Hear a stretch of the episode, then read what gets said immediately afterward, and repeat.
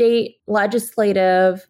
Now I think people are much more attuned to it, especially if you're not like politics light, but you're like politics average, right? They understand. I think the SCOTUS decision on Dobbs last year really changed and really pivoted that.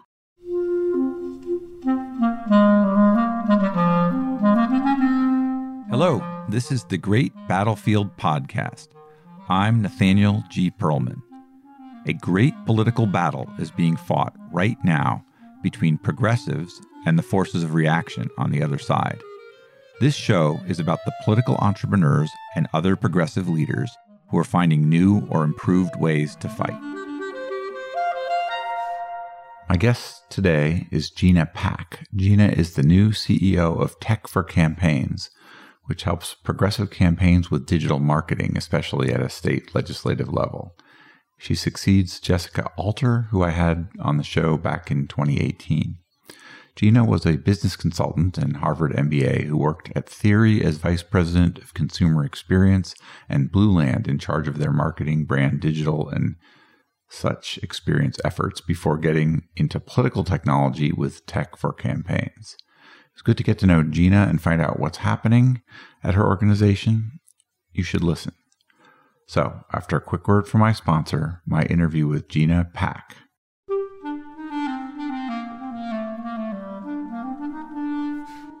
This episode is brought to you by Graphicacy. Graphicacy is an analytic design firm that can help you advance the mission of your organization using your own real data and information. They are 21st century visual communicators who create interactive graphics, motion graphics, and data visualizations. You can find Graphicacy at graphicacy.com. That is G R A P H I C A C Y.com. With Graphicacy's help, you can visualize a better world. Gina, would you mind introducing yourself and giving me a quick biography? Hi, I'm Gina Pak. I'm the CEO of Tech for Campaigns, or TFC for short. We're an organization that's looking to be the digital arm of progressives in the party. And we do that in a bunch of different ways, which I'm guessing we'll get into today. Digital arm for progressives is a big aspiration, it's a big world lots of organizations, lots of campaigns. We definitely should explore how you're going about doing that. I, Yeah. I first want to kind of understand how you got to this place. Sure. So tell me a little about how you grew up and where and family and stuff like that. Yeah. I don't think if you had asked me when I was, you know, three, four, five, what I wanted to be when I grew up, it would not have had the word politics anywhere near it. I don't know if anything entrepreneurial would have been anywhere near it either, quite honestly. I'm a second generation immigrant. My parents came to the US for higher education, and I was very fortunate to been born here and really experienced what that meant, and what that looked like. Born in Ann Arbor, Michigan, cultivated a love of college sports, including basketball and football as a result of that. And then after my parents graduated from grad school in Michigan, we sort of went on a tour around the US. I went to middle school in a rural part of New York, about an hour outside New York City. I went to high school in Memphis, Tennessee. Uh, I went to college in the Bay Area in California. And then my professional life sort of took me to DC, San Francisco, Philadelphia, Boston, New York, and now Los Angeles. Oh, and DC, but has given me a great, I think, point of view on the people around the US and what makes the US so unique. And so, really appreciated that.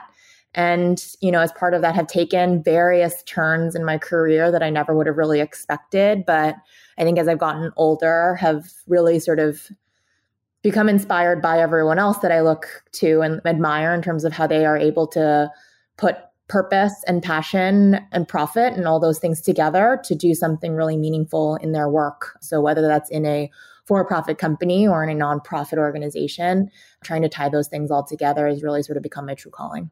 When someone says they went to school in the Bay Area, it's like saying you went to school in Cambridge, Mass, or New Haven, or something like Fair that. Fair enough. So, so uh, undergraduate at Stanford, right? yes, yes, Although there are many other good schools in the Bay Area. there are. What'd you study there? Economics and political science. You had said as a young person, maybe not politics. What led you towards economics and political science? My parents are both engineers by training. My math is not nearly as sharp as theirs, so I knew that the hard sciences were probably out.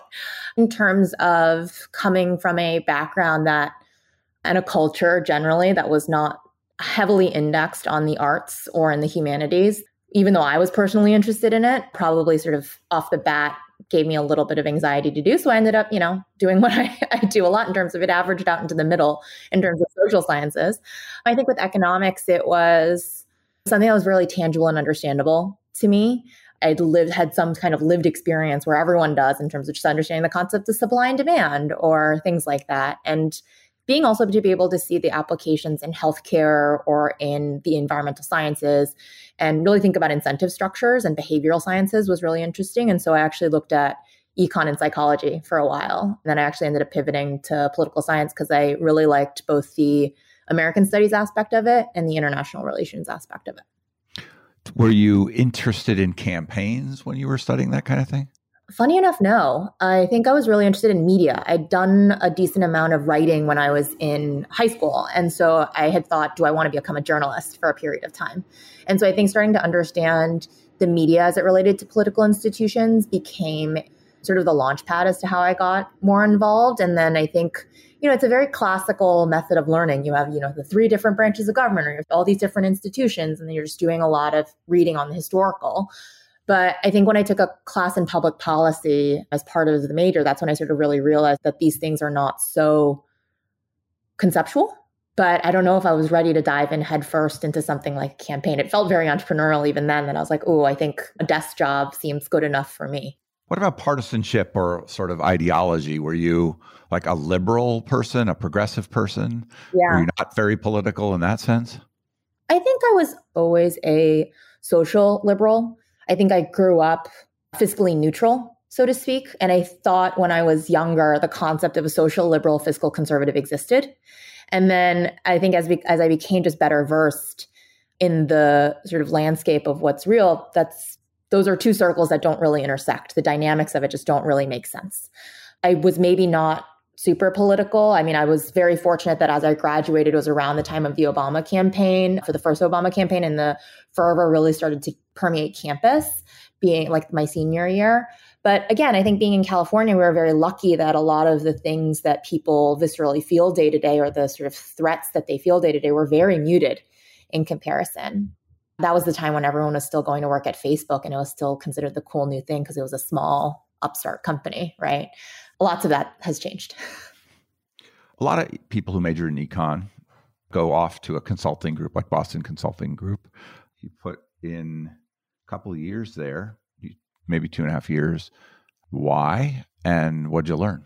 Yeah. So I ended up going to DC as part of that. And that's because I'd spent about six months in DC in college. That was again my first sort of like foray of like understanding the scene and what was happening. Did three months working at uh, OIRA, which is a branch of OMB, and an internship, which was really just sort of fascinating. Gotten really interested in the Social Security Administration um, and programs like that in college. And I really just enjoyed the experiences. But I think what I was looking for was sort of that toolkit, really a grounded understanding of all the different sort of hard and soft skills you need to be just sort of an effective leader. And so I didn't picture myself being a long term consultant by any means, but thought BCG was a great place to really learn all the things one needs to learn to be well rounded.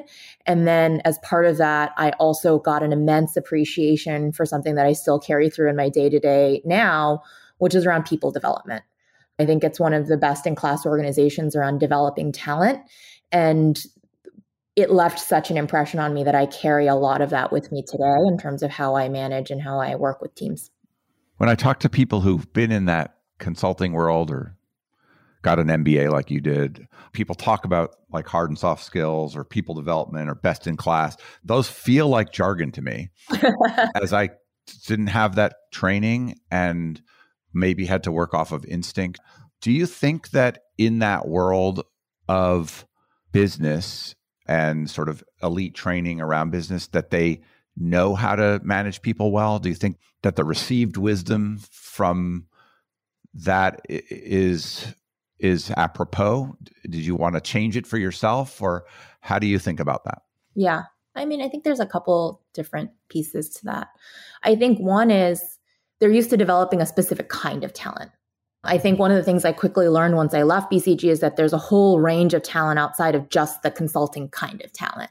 And so, how can you take that development sort of toolkit and make it flexible so that you can work with someone who has 500 different experiences that are not just specific to consulting or who is coming just out of college but has a certain set of personality traits that make them incredibly entrepreneurial that needs to be harnessed in a specific way and is not willing to do sort of the step one, step two, step three type of training that you sort of end up going through. And I think it gave me a great appreciation for that. I think it also got me thinking around what aspects of these skills that everyone goes to these jobs for is actually transferable versus not right and i think the fact that i i approach a problem a very specific way the fact that i try and think about what's the most effective way to tell a story those are still things i do think are are things that i carry with me but yeah i think you have to get a little creative with whatever lesson you're taking and seeing what the different applications are after that and i think some people especially those that end up taking the entrepreneurial path after having gotten that sort of work on figuring out what's the best way to do that. And then others they'll transfer it into larger companies and it, and it works just as effectively. But I think in the context of working on a campaign, for example, how to work with field talent and how to work with digital talent, how to work with someone who's a great speaker and can emotionally connect with people, there's all these different kinds of skill sets. And I think being able to hone how you communicate with them is something that they gave me a good starting point, but ultimately took a lot of practice in the field to be able to get better at. What do you think makes a good leader of a organization like yours? What do you think makes a good manager? Oh, such a good question. Well, I think the first thing is that being a leader and being a manager are two different things, right? I think to be a good leader, you have to have vision. You have to be able to really inspire and motivate. There's an emotional aspect to being a leader that gets people up in the morning. And when things are really hard or not going your way, that they decide that they still want to stay and work with you and on whatever the the mission is, right? I think in parallel, being a good manager means you need to be willing to put in the time and put in the work with any individual person on your team. That means being willing to have hard conversations when things aren't going well one on one, both ways, right? Not just for them, but for you, and be willing to learn and develop as part of that. And then giving people an opportunity to make mistakes, giving people an opportunity to stretch and grow. And I think what has been sometimes really challenging is those two things of being a leader and a manager don't always go together. And you have to make those trade offs. They're not the most fun set of trade offs by any means, but if you tie it back to what's the betterment for the betterment of the organization, the answer usually comes out as part of that. And it takes a lot of practice, again, to be able to sort of go between both or really get better at one or the other. Can you give me a specific example of that trade off? I'm not sure if I'm grasping what sure. you mean.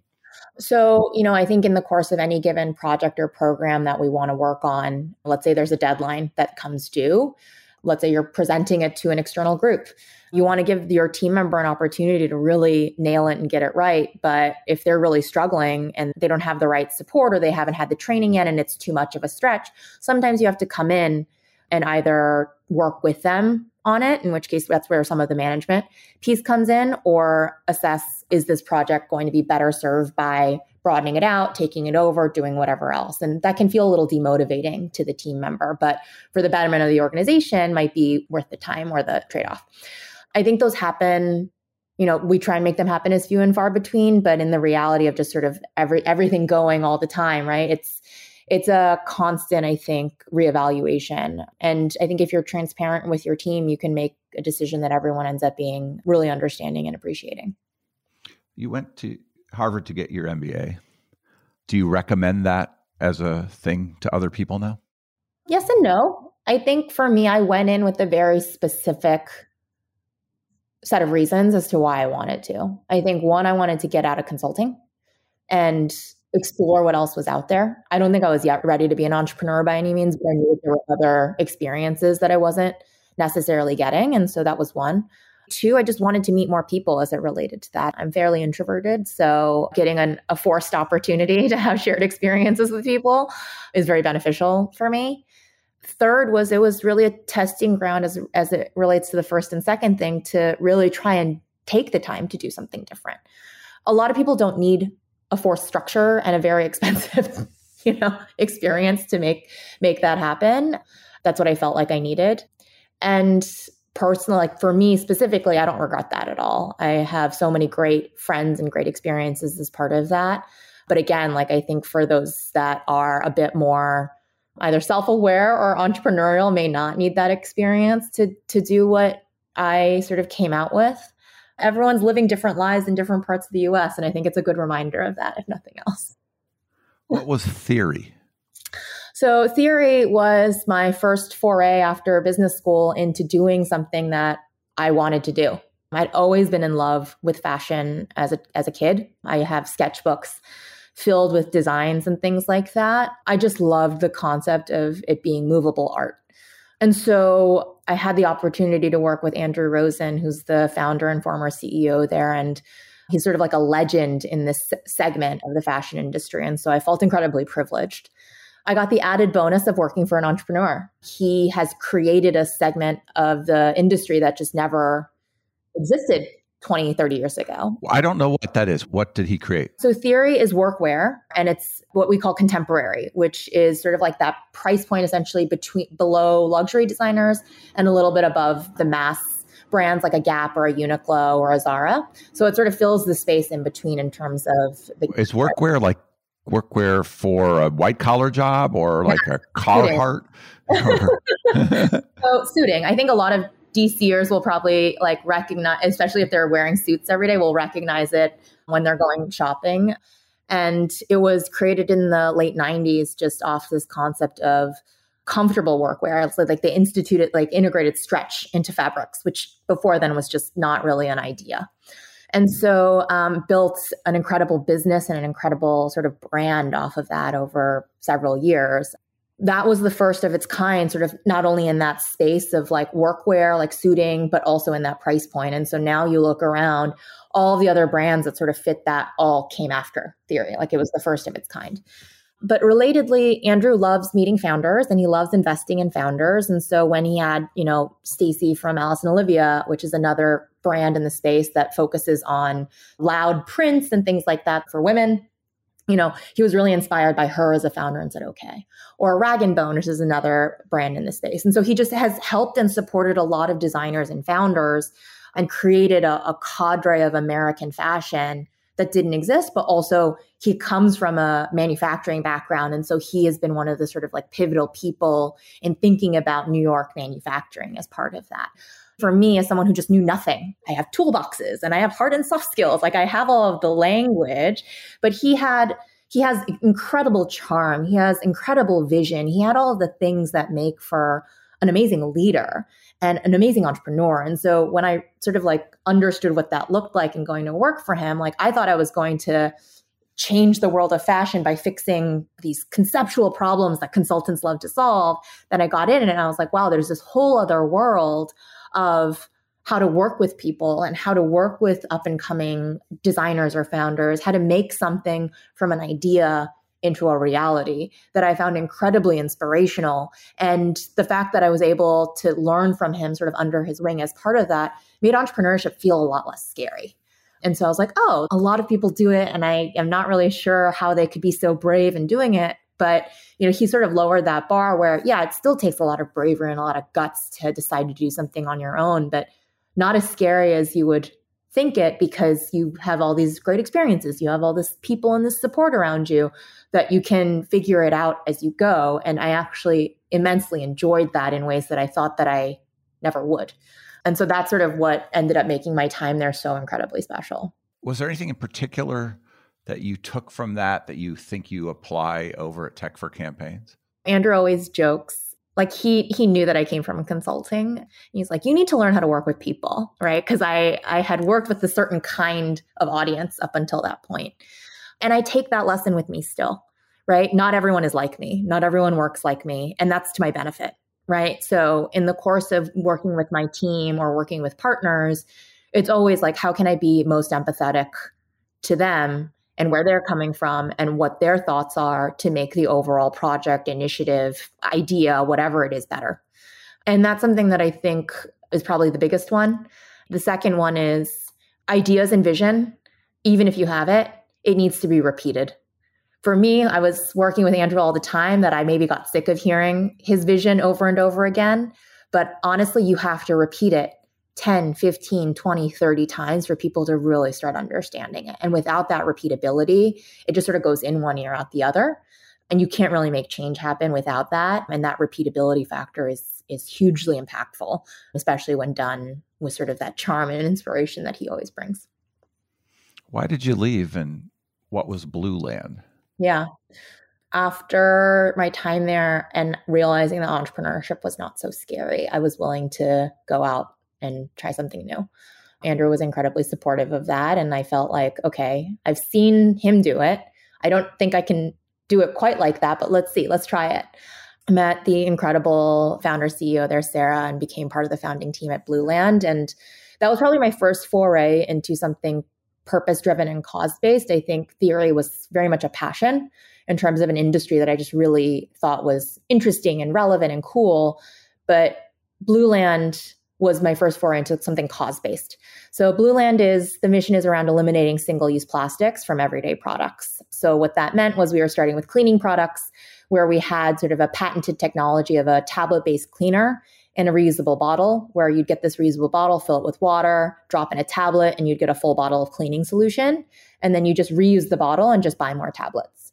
So there was this whole aspect of you know, a more sustainable lifestyle as part of that um, in terms of eliminating single use plastic, but also giving the consumer some other benefits in terms of ease and convenience around storage space, price point, all the things that you sort of need to get someone to change their behavior for the better because you're meeting them where they're at. And so we started there. We did hand soap, which launched about six months before the pandemic and timing wise was very odd and strange. And now there's like a full suite within the cleaning space and the personal care space. And that was a business that really started as an idea and a formulation on paper and then grew into what it is today and some amazing memories that I don't think I'll ever be able to repeat again in my life. And so truly treasure them. What was next? TFC. so, uh, you know, after after Blueland, I think I got because I got such a front seat as to what entrepreneurship looked like, I don't think I'd been emotionally prepared for just how hard it can be. You know, I think you go on Instagram and you look and everyone's like, oh, I'm living this amazing founder lifestyle. And for those of you that are listening that are like, wow, that's what it's like, it's not, right? the hardest working entrepreneurs are actually not going to be posting on Instagram a ton, right? Because they're busy building their businesses. I think for me, that was such a immense experience. I think had the pandemic not happened, things might look very, very different. But I took a step back and said, where are other areas where I can make a change or make a shift and, and do something cause based? And so worked with a handful of different brands that were either women founded or mission driven and came upon TFC. Uh, met Jessica Alter, who's our chairwoman and one of the original co founders. And you know, I think she sketched out a, a, thesis around why TFC exists that I found so incredibly compelling. I had thought that I was maybe going to work on a campaign going into 2024. So this had been like a hypothesis I wanted to test. I was like, should I should I try this out now to see if I really want to get involved for 2024?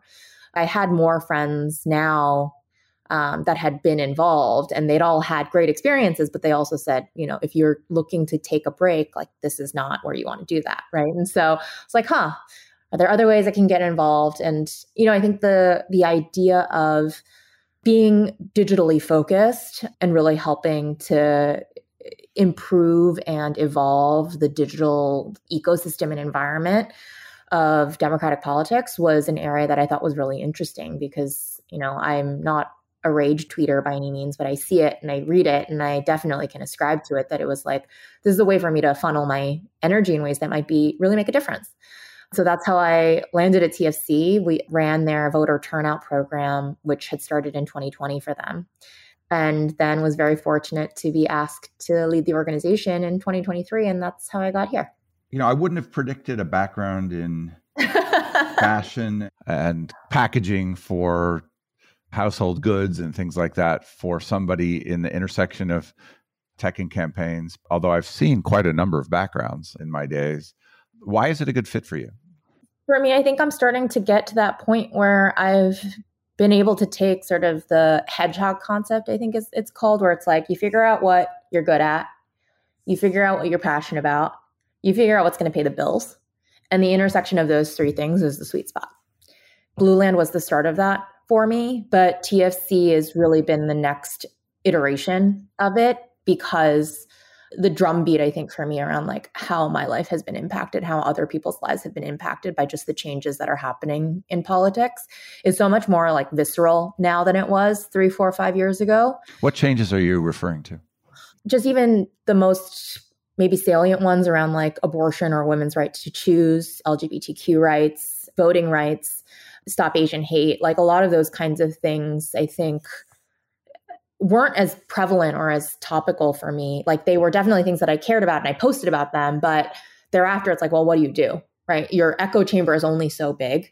The impact you can make is only so big. I can volunteer and I can canvas. Like I volunteered as a poll worker in LA County in November 2020 because my grandfather, who became a US citizen, very felt very passionately about it, but there was no way in his age that he was going to be doing that. Right. And so that experience for me, I think, was probably the one that tied a lot of it together and that the talent and the technology and the desire to want to move us forward just as a society of bringing all those things together for the betterment of government and our civic lives it was just so apparent that there were so many mismatches so many gaps and things that were not there. So for me like the tfc mission paired with what i thought i could bring to the job just sort of felt like a very natural progression that, like you said, I would never have imagined 10 years ago. You said, Would you be involved in the intersection of these things? I'd say, No. Why? Why, why would you ever imagine that? But for me personally, has felt very natural. I did talk to Jessica Alter, one of your founders, I think back in 2018 or thereabouts. Give me a sense of what Tech for Campaigns is now. You referred to a mission. What is the mission and how are you executing? Yeah. Yeah, I think it, it starts with a really broad idea, right? Wanting to be a go to when it comes to anything digital within the party. Stop right there. Like, what do you mean by anything digital? So, digital marketing is, I think, where we've evolved to. And I would say that it's been a six year journey to figure out where our product market fit, sort of in that tech entrepreneurship language, really is. But digital marketing. So, that can mean ads, email, SMS, websites as our core things that we touch. And I think that's really started with working with state legislative races because that's where I think Jessica and the team was very prescient in understanding that that's where everything was happening. Right. And so providing services to campaigns to be like running their ads or creating their websites for them or running their email programs and doing it at low to no cost through our volunteer base that is sourced from best in class talent that is doing this stuff day to day, right? So you have people that are coming from places like Meta or Google or LinkedIn or agencies that do this kind of work every day, right? And that's where it started. I think where it has since evolved has also added on this component of taking where can we take the disciplines of digital marketing and apply them to other aspects where we can also see the results of what we're doing and so voter turnout was a very natural one. Um, it started in 2020 as part of the pandemic, focused on voting by mail because that data is trackable. It's really something that you can assess over the course of if someone requests it, to gets it, to sends it in.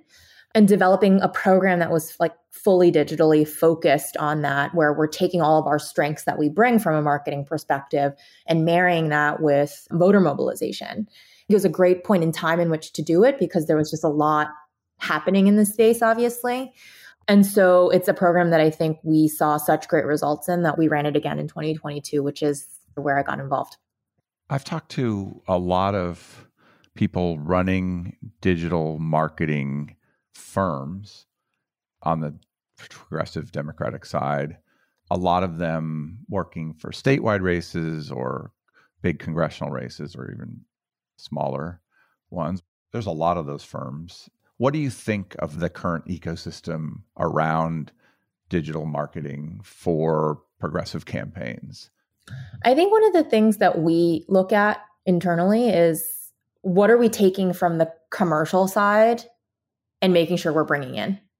Part of that is made easier by the fact that our team is coming from that set of backgrounds as well, that they have that foothold in there. I obviously come from that background as well. And so we take probably a, a different lens to our work when it comes to campaigns than maybe other agencies do. And I think sort of that blending of the commercial side with the political side is what makes our offering sort of unique.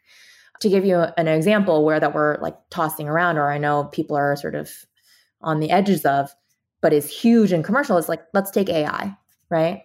What's happening with AI? Another would be TikTok, right? What are these things that we hear about and read about in the New York Times every day? Are we applying them to what we're doing? Because I can guarantee you the other side is too those are kinds of ideas where we're always looking to understand can we test it? Can we test it across campaigns? Can we figure out a mechanism that it's low cost but get very clear results to know how to do it again and make it repeatable and scalable for future? That's probably one aspect that we look at it internally. I think as it relates to the ecosystem, the ecosystem is changing and evolving just because the digital marketing space is changing and evolving constantly. It's a question of ultimately too like where does that sit relative to the other things that you're running your dollars behind? And i think there's been at least from what i've seen sort of this shift back post pandemic i put that in quotes for some people it's not over right? Reverting back to some of the more traditional channels tv radio direct mail etc and it's not to say that those aren't channels that you should be investing in they, but they might be known channels to campaigns and that it's like something easy that they understand what to do but maybe don't have the same measurability or efficacy in the way that digital might. And for us, focusing on younger, more diverse voters, for example, and knowing that that's not really where they are, it sort of gives us a, a sort of like a clearer and somewhat narrower point of view of how we should be building and evolving our programs. So, what I think I might have heard was that existing firms in that space aren't maybe bringing everything from the commercial world that they could be. What specifically are you talking about that is there in the commercial world in terms of tools or practices that you think is useful in politics? I think it's less about not bringing in, I think it's at the speed at which it's being brought in. Influencer content, for example, is probably the most relevant thing where we've all talked about it amongst our groups to be like, oh, influencer is really important. We should be bringing in influencers. But then I think if you look at the space, there's still somewhat limited understanding of its impact, still limited understanding of like what makes for a best in class program for how to make it the most impactful for the dollars that you're putting behind it. And I think also this idea of if we're talking about expanding the electorate, who are the most effective kinds of people we should be going to that maybe aren't talking about politics every day? How can we go about doing that? But the measurability aspect is definitely more complicated than in Facebook, for example. So, how can you build the right structure to do that? And there are sort of sort of like tips and tricks that we're bringing in to really refine that each time we test it. But I think that's probably the most salient example I have right now is that relates to everyone's interested in it. Everyone's trying to do something in it. What can we bring to the table to move that conversation forward for the, all of the groups that are involved that can give us better direction and better impact for anything that we do in the future? Among people I've recently talked to is a guy who has a firm that's building a platform for TikTok influencers to be connected with progressive groups. I talked to a specific one of those influencers who has more than 2 million followers on TikTok and who also has relationships with groups like ACLU. One reason I asked you about digital is just such a broad, it's everything, it's a giant space there does seem to be stuff happening in the relationship to campaigns and that platform in particular. Can you give me a, like a case study? Like, is there a campaign that comes to mind that you've worked with that has done a good job with influencers or with TikTok? And how did you make that happen? So, just for some context, we work really on the paid media aspects of these programs versus the organic media aspects. So, it makes for just to walk you through sort of how that would end up working is you find someone on TikTok, you're paying them to post on their own feed. But where does it go after that? And that's sort of where we come in in terms of taking that content and really making it sort of across as many platforms with paid distribution as possible. I think there's a lot of activity on the organic aspects of that. I think John Fetterman's campaign in some ways is the most savvy in terms of some of the things that they did last cycle on that front.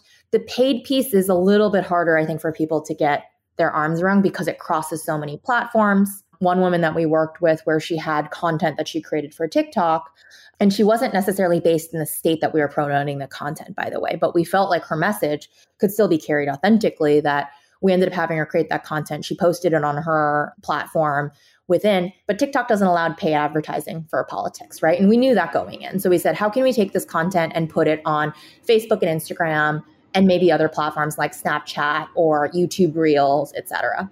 And so in the course of just that shift of strategy of getting both the organic and paid piece of it, but then also taking that content and knowing that it won't necessarily work as a strict copy paste, right? For paid distribution, there's a bunch of other things you need to do to it to make it really compelling. Those are sort of two aspects just from a process perspective that we apply. I think the second piece is looking at it again holistically between the organic side and the paid side. That really gives you a better understanding of what is the, the reach of any given influencer's piece of content again, when we're in our own echo chambers and we can reach our followers, I think TikTok does a great job of adding virality to that to really get it outside of your own echo chamber. Other platforms may be less so, but it's very unpredictable. Right. So for us, being able to do it in a more controlled environment through paid distribution gives us much better visibility into like, okay, this content does okay on organic. It can do really well in a paid distribution setting where we're actually reaching the people we want to reach because we can control for that up front, right? Has allowed us to, I think, give a broader view and a broader lens to what a program like that should look like, not just the organic piece or not just the paid piece, but really bringing those two things together. So you seem to be referring to a particular candidate, female candidate. Um, oh no, this was a influencer. This was for our voter turnout program.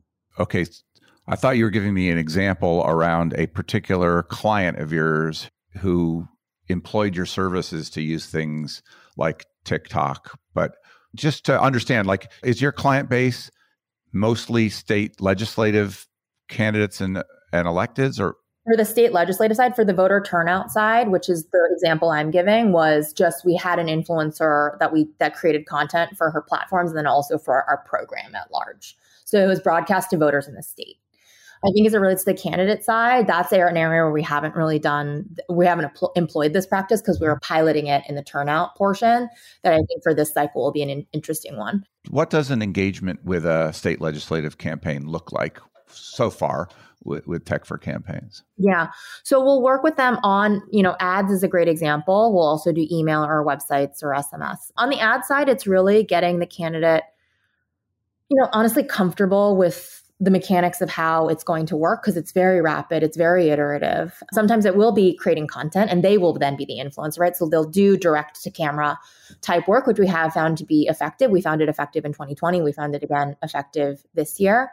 I think the mix to throw into that is finding voters to do the same kind of thing, but in a TikTok like format and then doing the distribution through the campaign. I think that's sort of like the next step or the next evolution.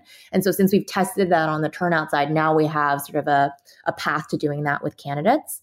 But that service will look like anywhere from coming up with ideas of what we want the ads themselves to look like, editing it for them, coming up with what message we think is going to be most impactful because we're testing it across multiple campaigns, and then actually doing that for them in terms of running it on those platforms, getting a sense of how much dollars to put behind it, what's working and what's not working, et cetera.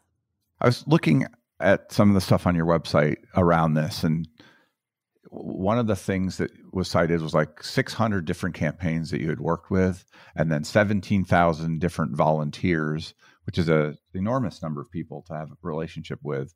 But I tried to do that division, and it seemed like a lot of people per campaign to deploy or manage or connect. So I'm still trying to understand so you, you are approached by someone running for state senate in Kentucky or something, and they say, "Help me out, Tech for Campaigns," and you're helping them with their paid digital. What does that relationship look like? Do they now have a set of volunteers that they can talk to? Is that all interfaced through you?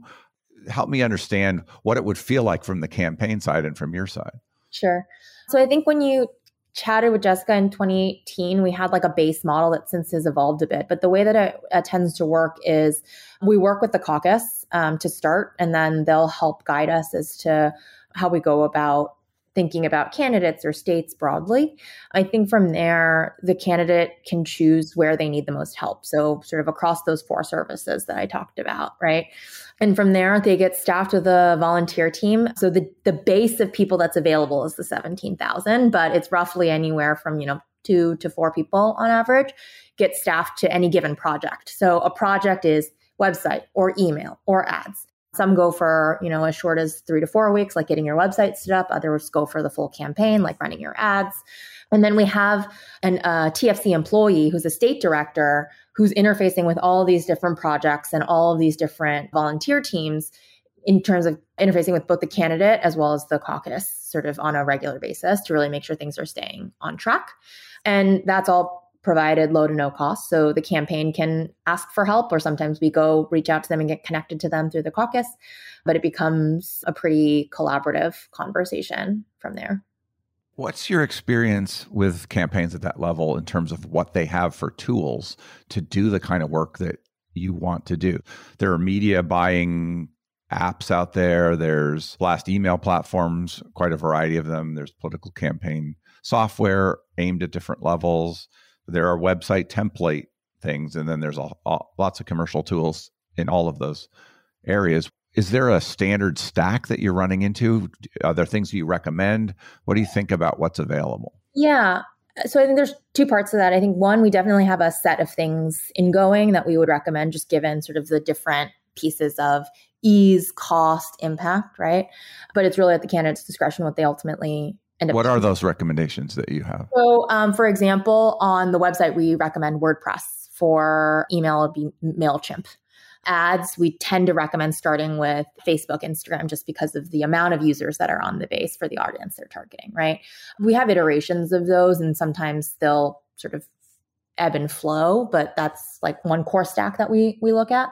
And part of the reason we do that is because we now have data from over 600 campaigns over the last six years of what works and what doesn't work, right? And so, one of the things we do provide sort of in cycle is our dashboards to understand how are things working across campaigns so that the teams, the volunteer teams can understand, okay, this subject line is really effective in this email. Let's try it for this campaign.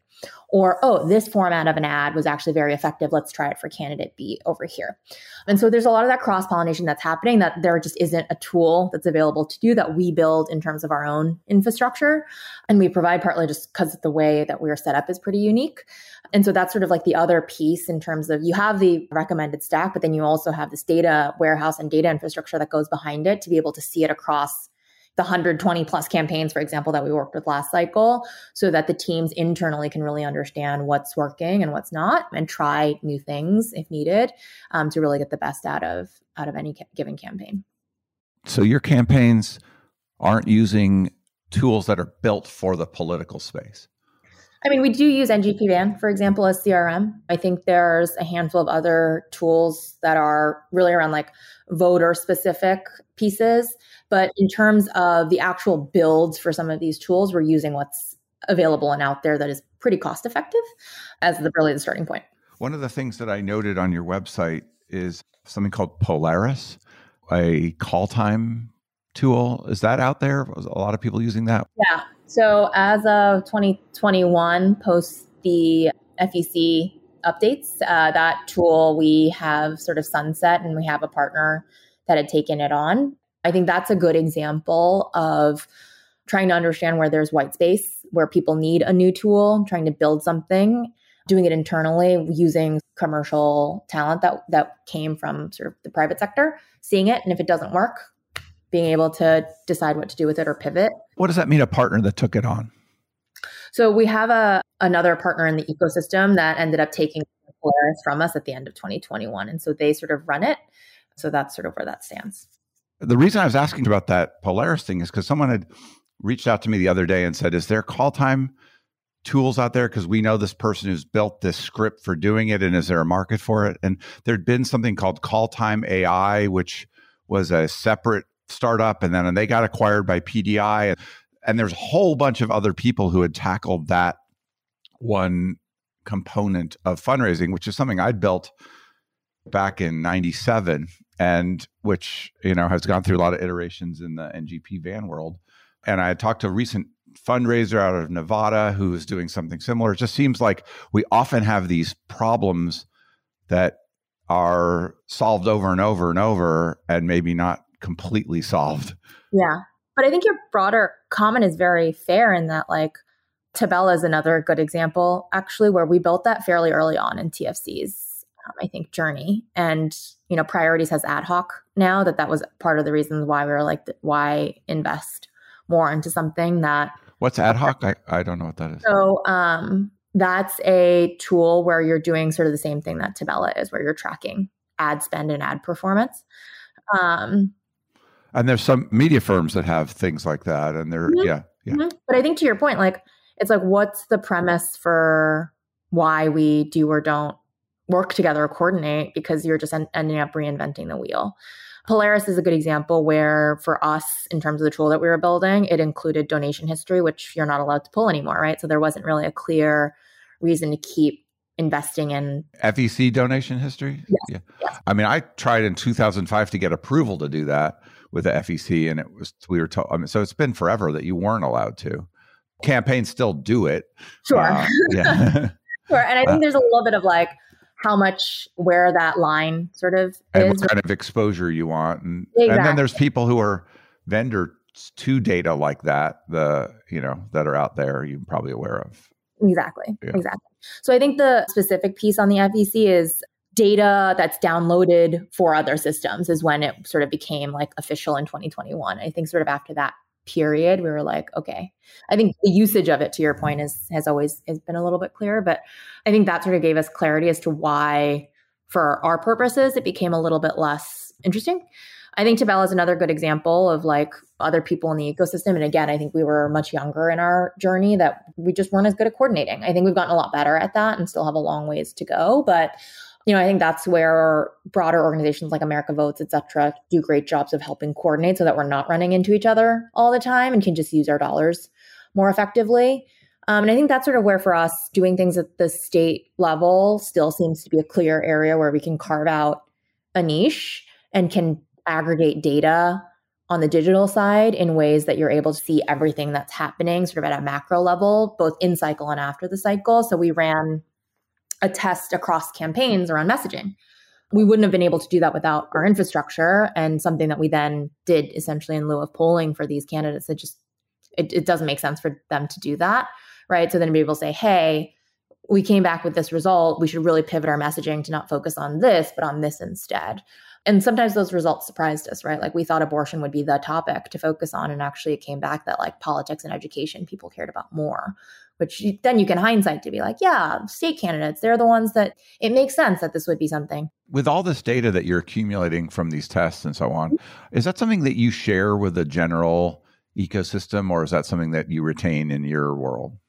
That's now the next phase of TFC, I think. Now that we have like a steady base of it, it's really trying to figure out how to convert all of those into publicly shareable. Like we share them with our candidates and that like any given campaign that starts, like they're starting with a leg up because we already have it internally. But I think a big focus for this year is how can we make that more generally available and more a starting point. We're not saying you should copy and paste this and assume that this is going to work, but here's all the stuff we've learned. Here's where you should start. You're going to have to test thereafter to really make sure that this works for you or evolve it past this. That's really the premise of what I think our strategic work for this year will look like. Where does the political expertise in advising these candidates come from in your organization? Yeah, twofold. So people like Jessica, who's been here since she started, right? Like she founded it. She's built amazing relationships we as an organization have really worked to be better partners to other organizations in this space. And then I think the third is we have a political advisory board, right? We have people and candidates that we've worked with that are part of TFC's organization as part of this board, where they're giving us insights into the state of the state that are giving us insight as to the state of digital within the state, that are giving us the point of view of like what are the issues? Are there things that are coming up that we should be aware of? Um, and I think just by benefit of having been around now um, and I've worked with so many campaigns, they have a sense of like who we are and what we do that they know that they, they can pick up the phone and call us and give us some either guidance or ask, ask questions on things that they're looking to get answers to. Is there a business model around this? Is I mean, do you raise money do you charge any of your clients for the services? How do you make the ends meet? It is through donors. So for anyone who's listening that is a donor or knows donors, please send them my way.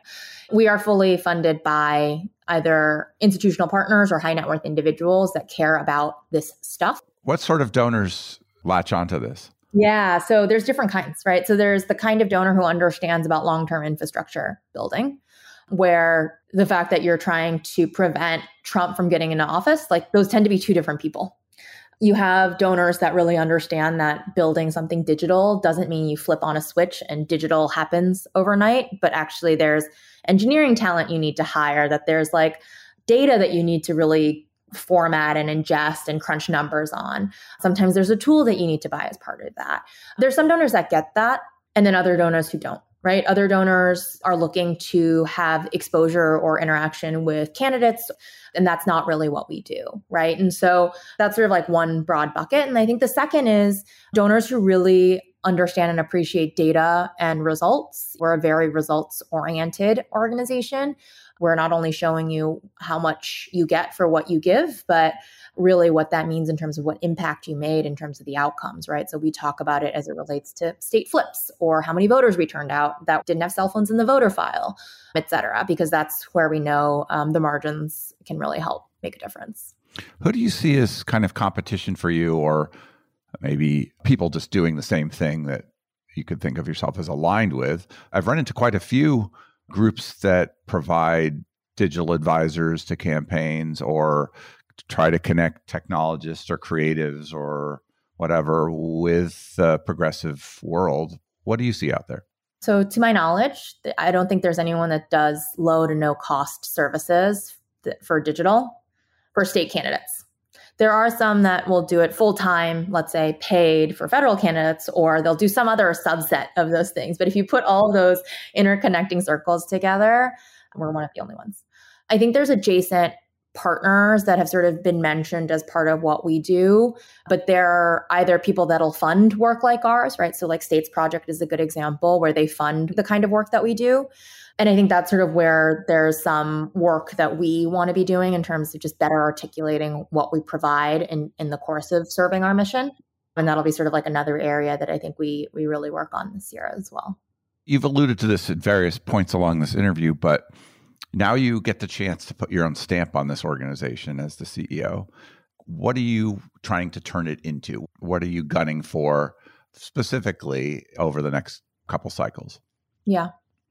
I think probably the first one is we've grown and evolved and figured out what works and what doesn't over the last several years. And I think now we know what that is. I think we need to do a better job of storytelling that, both to ourselves and to our partners and our donors and our volunteers. And that's a huge part of, I think, what goes into you can call brand with a capital B. I think that goes into things like taking all of our data and making it publicly available. Um, I think that goes to growing our talent within our organization and growing the organization broadly. That's probably the only thing. There's obviously a lot of components that go into that when I talk about, you know, what kind of impact I can make. But probably that last bucket is one that I feel personally really passionate about. I've been such a beneficiary of being mentored and trained by amazing leaders that I want an opportunity to do the same for my team and, and broaden the net of what talent we bring into the organization as part of that. And so I have maybe a soft spot spot for that in particular. You know, I think if we look past the next two years and where that leaves us, I want TFC to have been part of the conversation and be considered a good partner as part of that conversation in turning out those voters and flipping those state chambers where we need them. Every type of organization in this space that we're talking about has some difficulty with longevity. If you're for profit, you got to keep satisfying your customers and getting them to pay for you. If you're a nonprofit, you got to keep the donors happy and sometimes they find something else more exciting. And there are lots of things kind of betwixt in between and so some of the, the nonprofits are working to sort of create a revenue stream. But what do you think are the advantages of of the kind of model that you guys have chosen, and, and have you thought about changing that? To my knowledge, we've definitely explored ways of changing that before my time. I think it's a healthy exercise to do. I think the benefits of that is it requires us to be really prioritized in our work which I think a lot of organizations that are overfunded or just don't necessarily have to be that focused is good for us. I think there's no shortage of problems to solve in politics. I didn't understand that paragraph. Organizations that are overfunded, what do you mean? In the for profit space, for example, right? Or um, organizations that have, um, I, am purely there's, there's something good about the discipline of having having money be a little bit tight. Do you mean yes. that? Yeah. Yes. Yes. Yeah. And I think there's not good things about it too, to be clear. But I think the scrappy mentality of being really focused about what are the three things we're doing. Yeah, I agree. Um, is really good discipline um, because otherwise you sort of like walk yourselves into doing all these other things that maybe aren't really core to your mission or aren't really core to your strategy. I don't think it creates good team morale. I don't think it's great for donors because they feel like they're not really clear what they're giving you money for, right? And so I think that focus and that prioritization exercise is hugely beneficial.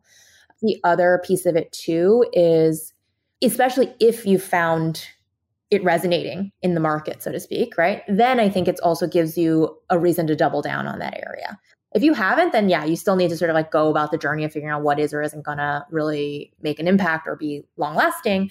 But for us, I think fortunately, I think we've reached that phase where that's sort of why we're looking at like how can we double down on everything that we've done and make it just better, more available, and to your point, longer lasting.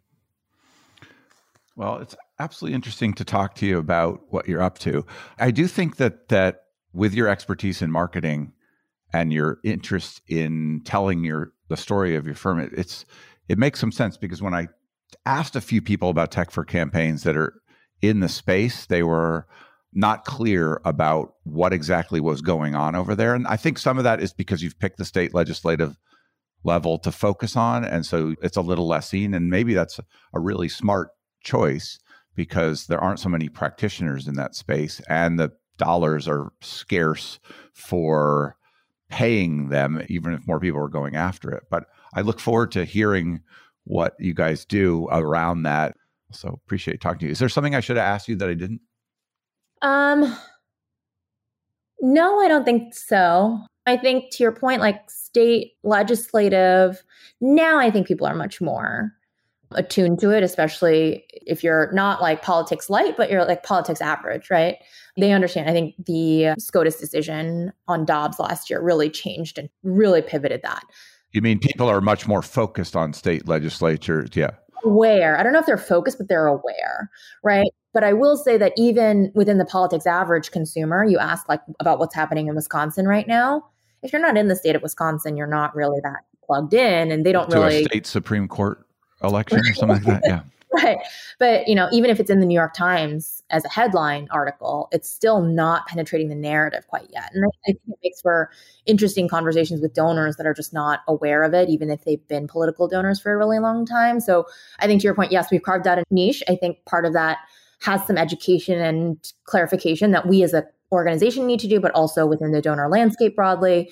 But we see the tides shifting. And so hopefully that means that there will be more donors that are interested, more organizations that are also looking to help get really involved and just, you know, again, be a rising tide that lifts all boats. So if you were standing in front of a potential donor right now and they're asking the question, so what exactly do you do? What why should I give you my money? What's your quick strong oh, answer to that?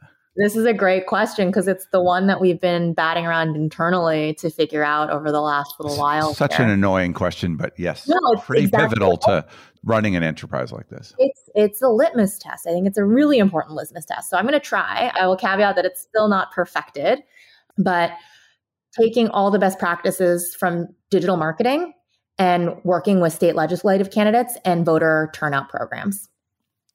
So they can win more so they can win more. Yeah, great. an outcome at the end of that. Yeah, exactly. To win more. That's where we've gotten to. It's still not perfected, but hopefully over the next couple of months, you'll see how all of that evolves. Well, I, end of the day, the most important way to tell your story is to do good stuff that people appreciate and makes a difference, and that they learn from on the ground. Agree. Agree. Agree. Gina, lovely to talk to you. Uh, anything else you want to say? Just want to say thank you so much for taking the time and also uh, really hope for a safe, speedy recovery, you'll be in our thoughts. Okay, thank you.